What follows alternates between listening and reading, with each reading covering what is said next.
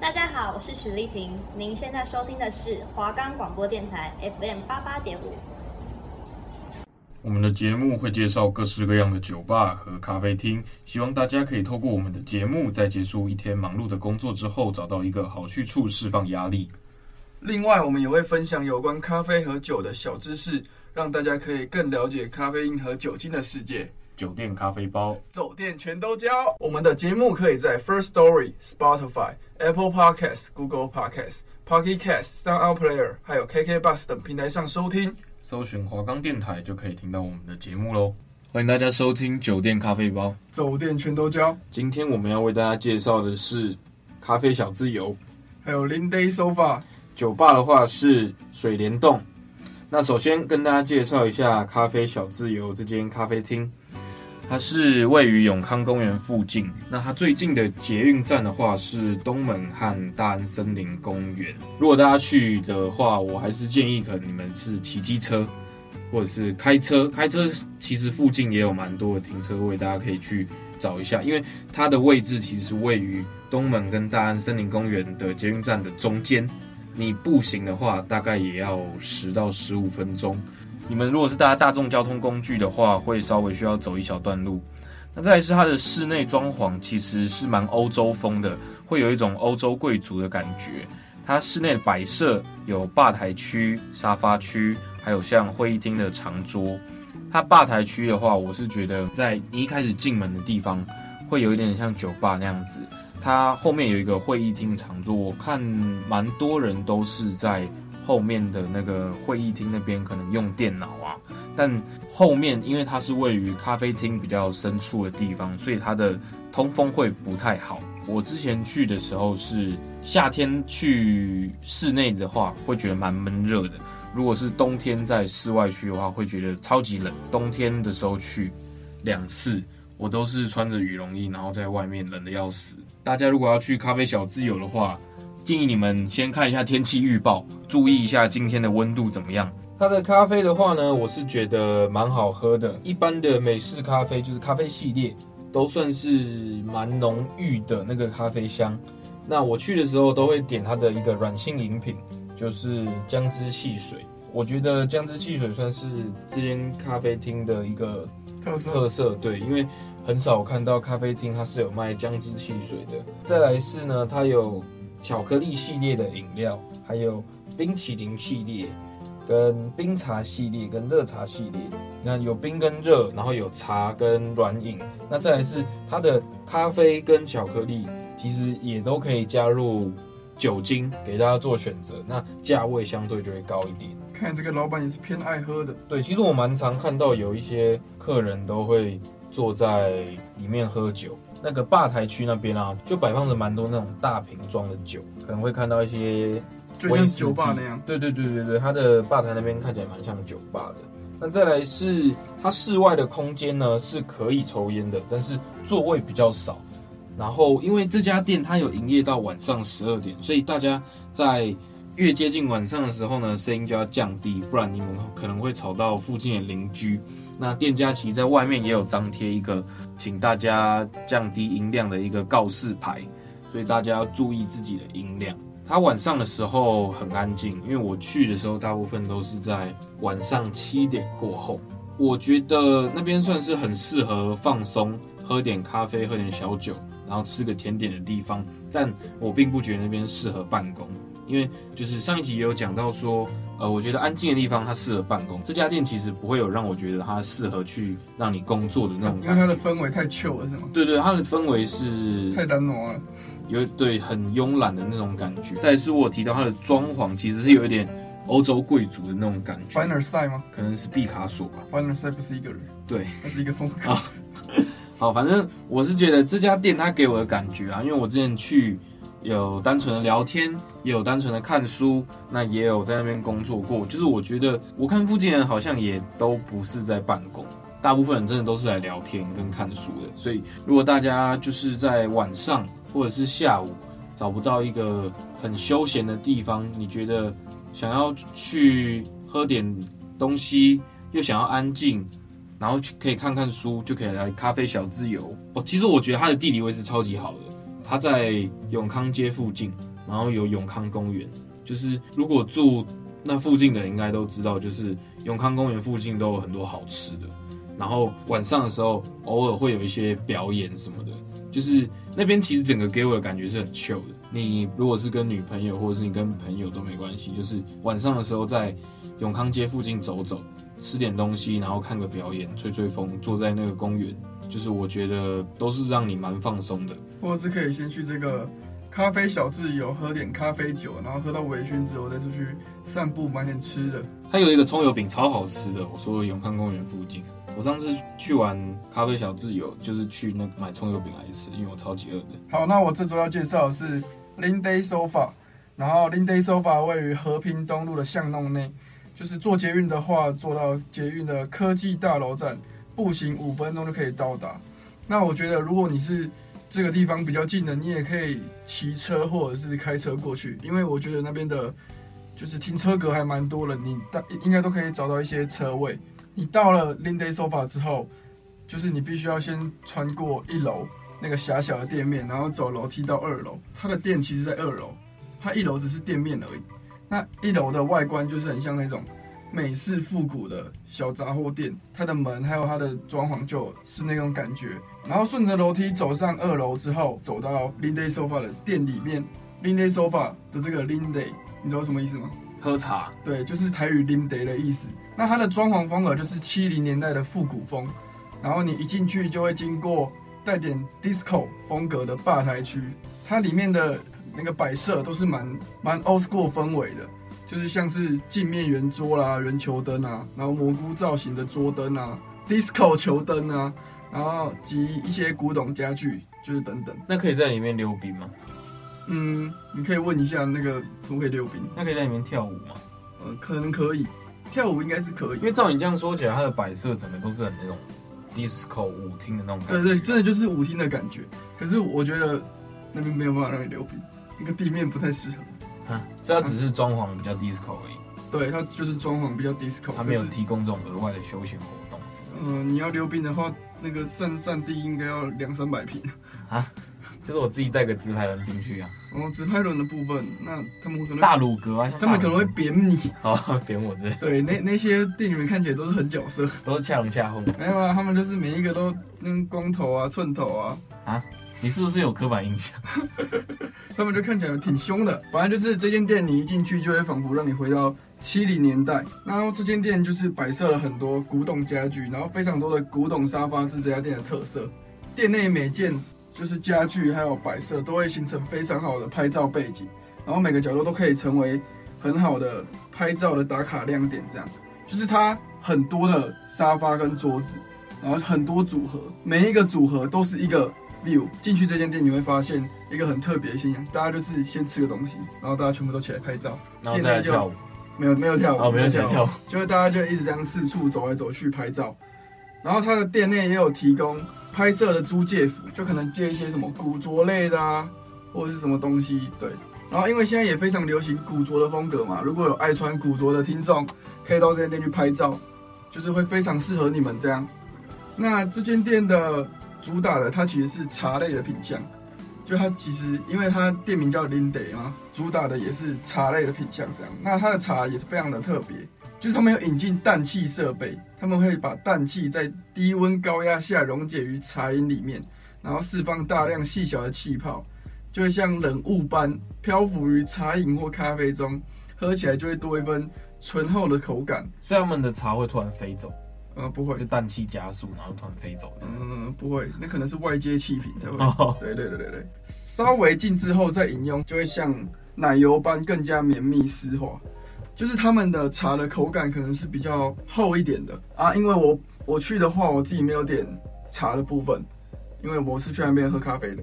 对，毕竟我一开始也不知道 Linday 叫 Linday。你是莫名其妙被抓过去的？呃，没有，就是这间店是我已经放在 Google Map 里面收藏一段时间了，然后就是蛮想去的这样。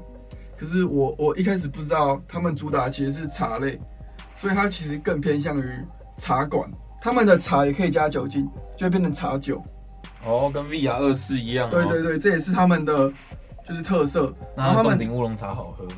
呃，他们很像没有洞顶乌龙茶，就是清爽系列的，首推桃花片百里，就是利用四季青、伏特加搭配白桃、百香果、凤梨，带一点百里香蜜香气，水果风味十足。那喜欢浓厚奶味的人也不能错过重乳饮，就是以蜜香红茶、伏特加搭配香草，然后顶层再盖上一层绵密的奶霜，它的口感就很扎实，带有香甜的乳香。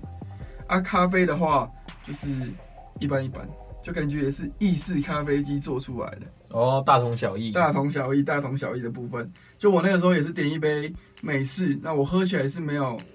太特别，这样食物的部分还有烤饼、炸物、披萨、甜点、沙拉。披萨的部分很像是跟外面的店家合作，因为我上次去的时候经过那条路，我看到有一间披萨店，它从外面端进来的。对，因为店内好像也没有烤箱，就是跟外面的店合作，然后从那边叫过来。就是我觉得，如果说你跟三五好友去那边聚会，你们可以点一点炸物跟披萨，这样来吃。哎、欸，那问到一个比较关键的问题哦，是，所以它的披萨会比外面贵吗？我记得它有分八寸跟十二寸，反正我记得十二寸的都落在五百多吧。如果你去零点里面点披萨，会比你直接去外面披萨店点披萨贵吗？哦，我没有走进去那间披萨店，所以我不知道里面多少钱。哦、对，可是你在零点点的话，应该是四五百块这样。甜点，我那天有点甜点，我那天点的是生乳酪布朗尼，就是我觉得还不错吃。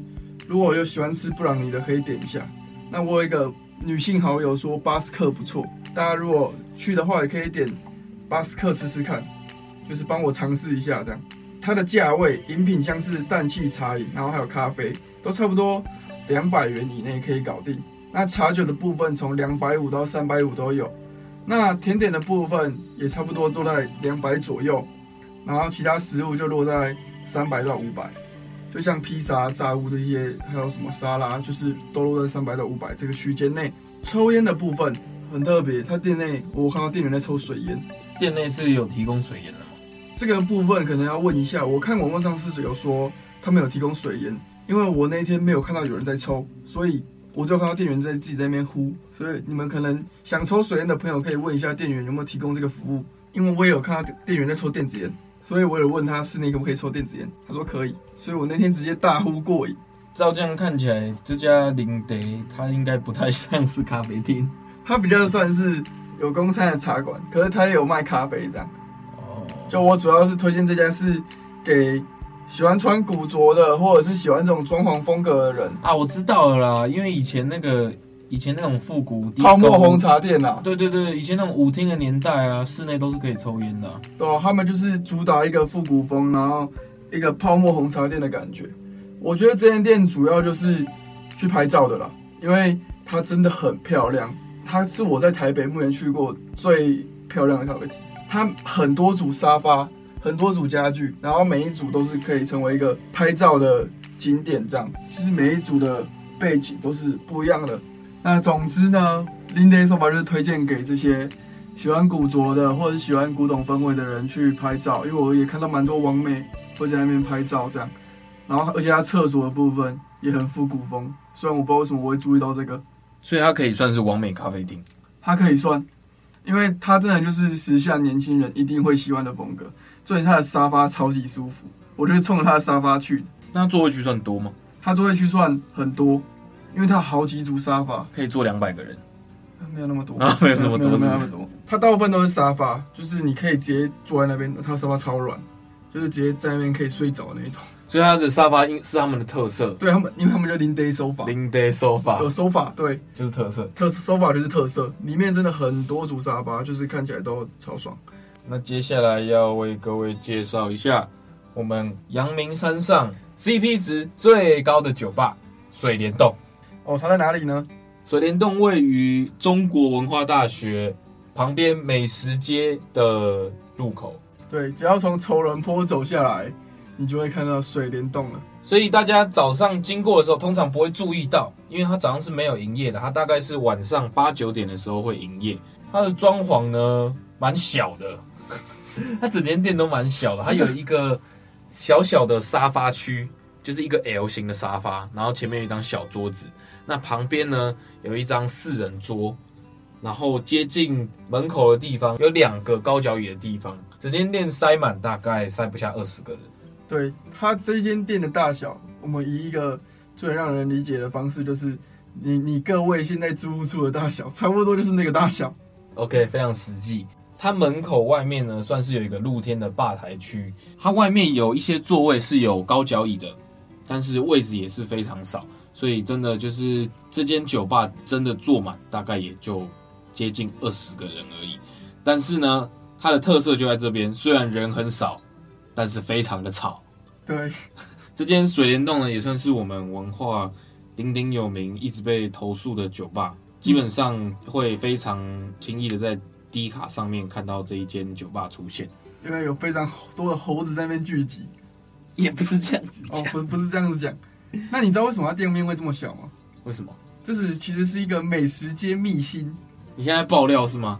也不算爆料，应该这个秘密嗯也蛮多人知道的。这间酒吧的旁边不是洗鞋店吗？对啊，洗鞋店旁边不是娃娃机店吗？这三间店其实是同一个店面，它被拆成三个店面。对，然后老板是花果山的老板。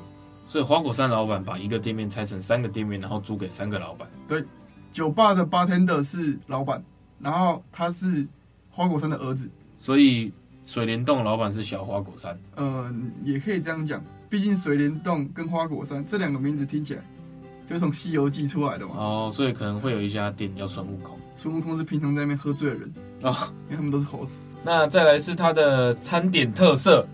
我们那一天去的时候，其实有喝到蛮多不同类型的调酒。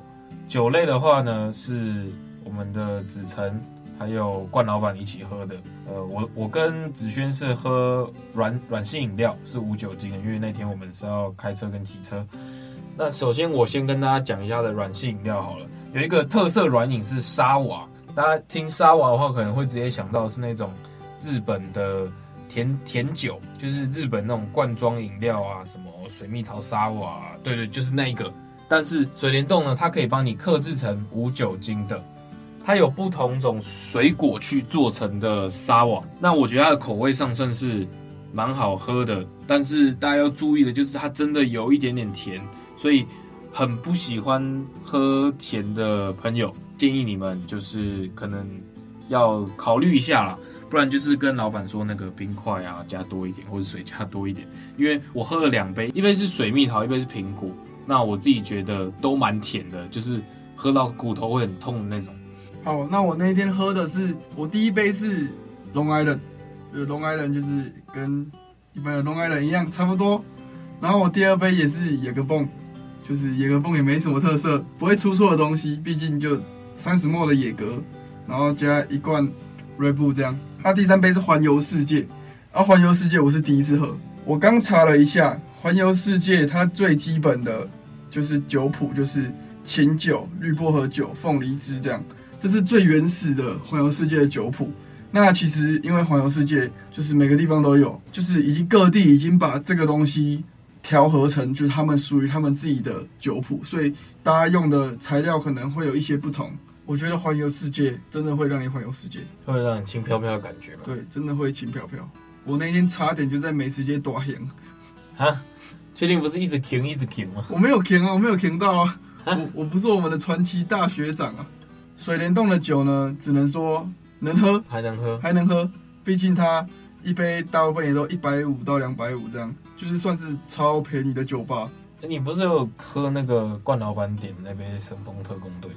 哦，神风特工队超难喝，很难喝吗？很难喝，因为它真的就是它有点像我们之前讲的嗨蹦乌龙，你知道吗？它酒味很重，酒精味很重。然后环游世界只是偏果酸，我比较喜欢喝这种调酒啊，那种酒精味很重的我比较没办法接受。水帘洞呢，主要都是调酒跟软饮，它并没有餐点，所以大家如果晚上去喝酒的时候呢，老板真是蛮亲近人，然后也蛮有趣的。所以你刚刚有讲到嘛，就是他爸就是花果山嘛。对。所以如果大家饿的话，可以先去花果山买个东西吃，然后再来水帘洞喝酒。对，我觉得这是一个蛮不错的一条龙服务。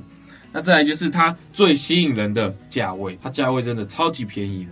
我点的那个沙瓦，它很大杯，然后只要一百块。它酒是不是也两百嘛？酒的话有一百五的。啊，也有两百的，也有两百五的，都有。啊，就是、最最贵就三百五。对，就是比外面台北市一般那种酒吧便宜很多啦。然后再来是它的酒好像还有超，就是什么环游世界超，长岛冰茶超，就是加浓的概念了。对，所以大家如果是来买醉的，点个超点下去。我觉得这些店就适合就是文大的学生，可能晚上的时候想喝一杯，可是不想下山怕麻烦，这样就可以在美食街喝一喝，喝完就可以爬回家了。对，因为它的地理位置其实真的蛮对非文化的学生蛮不友善的，因为大家喝完酒嘛，通常你可能都会坐电车回家。那如果你是住在山下呢，你不会选择这间酒吧，因为你见车光坐上来再坐下去，因为还有算夜间加成嘛，所以你它地理位置上对山下的朋友是蛮不友善的。那抽烟的部分，就是它店内是基本上是禁止吸烟的，就是要抽烟的话，只能到。店外抽，所以它它店内基本上是不能吸烟的。要抽烟的朋友，反正这个这间店很小，你要抽烟你就直接站起来，走个两步到外面就可以直接抽烟了。然后抽烟记得把门关起来，不然烟味很容易就飘到里面，不要让老板生气。那我们去的时候遇到什么有趣的事情吗？挺多的啊，就是那个我们去的那天是星期四，我们突然想喝一杯，然后没有地方去，所以我们决定去水帘洞。那那天去的人有我。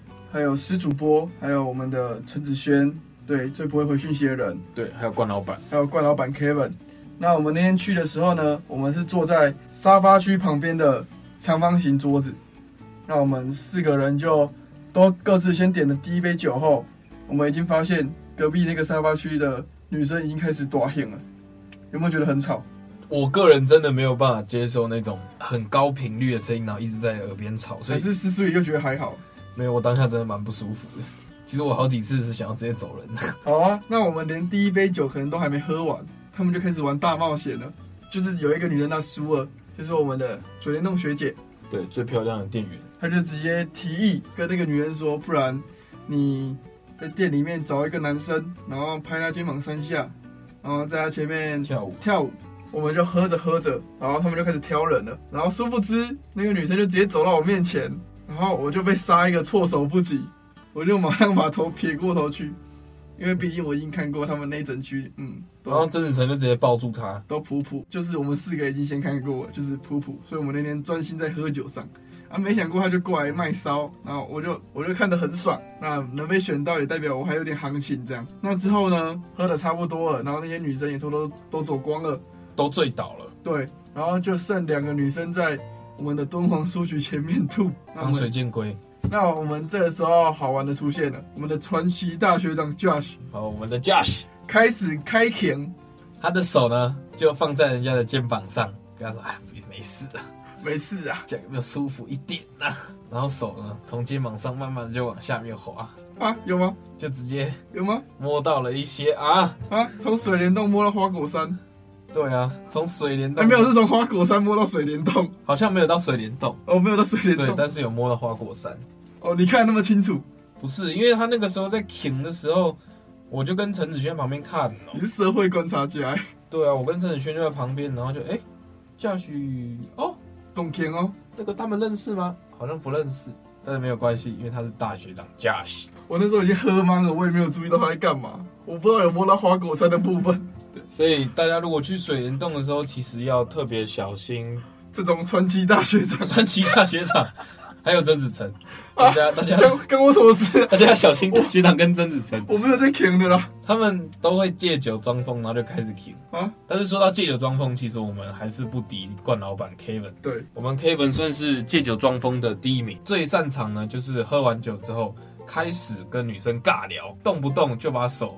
放到女生的肩膀上，那也是蛮强的。讲话就开始会有一些肢体接触，所以大家，我觉得不管男生女生啊，喝酒的时候就是小心一点啊。然后喝完酒还是保持理性，好不好？我们可以酒量差，但是不要酒品不好。喝到差不多，哎，自己知道一个状态了，那好好的回家，安全的回家，不要骚扰到别人。就是不要短行啊，就是我们喝完酒还是要保持基本的礼仪，我们要当个绅士，懂不懂？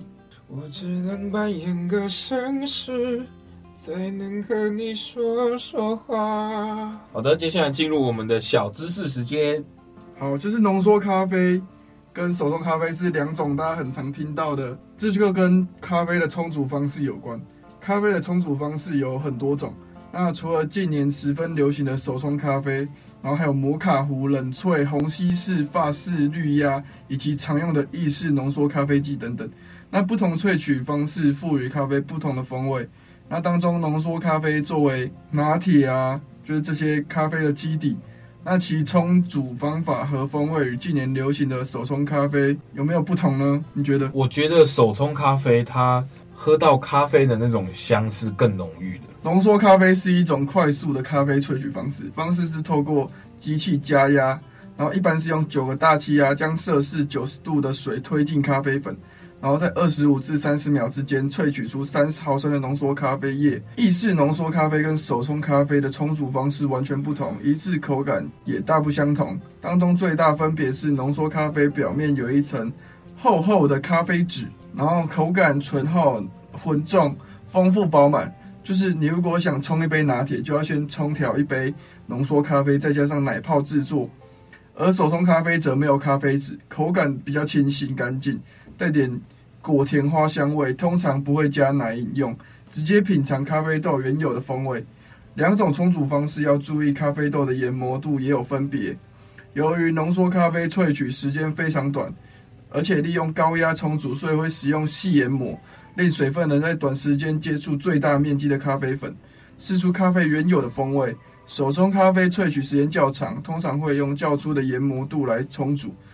就是你如果在家添置一部浓缩咖啡机，很多人可能会觉得太贵啊。那可是现在已经有不少体积细小的半自动浓缩咖啡机，或者是方便简单的咖啡胶囊机。哎、欸、有哎、欸，我前几天才在查说，我很想要放一部那种浓缩咖啡机在家里面。我之前上网查，才便宜的大概三千以内就有了。就那种，你是说胶囊式的吗？还是就是呃意意式浓？胶囊跟意式浓缩的都有。